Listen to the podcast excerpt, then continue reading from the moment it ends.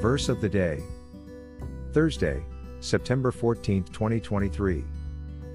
Most assuredly, I say to you, he who hears my word and believes in him who sent me has everlasting life, and shall not come into judgment, but has passed from death into life. John 5:24.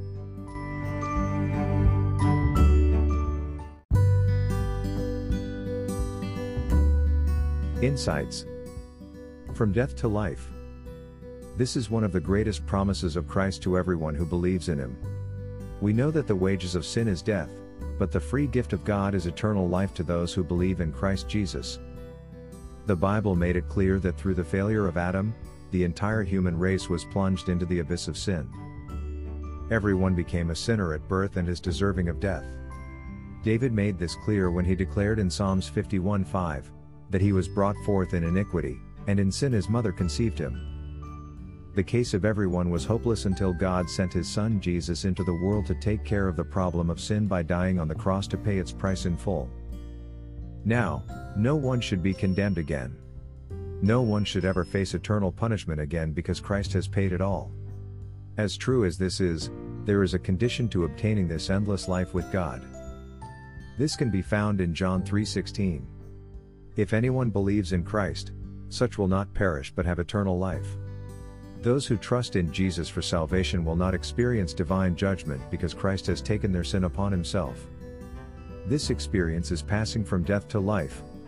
It means that when we die now, we will live forever with God. However, those who die without possessing this life will have eternal death or condemnation. And you he made alive, who were dead in trespasses and sins.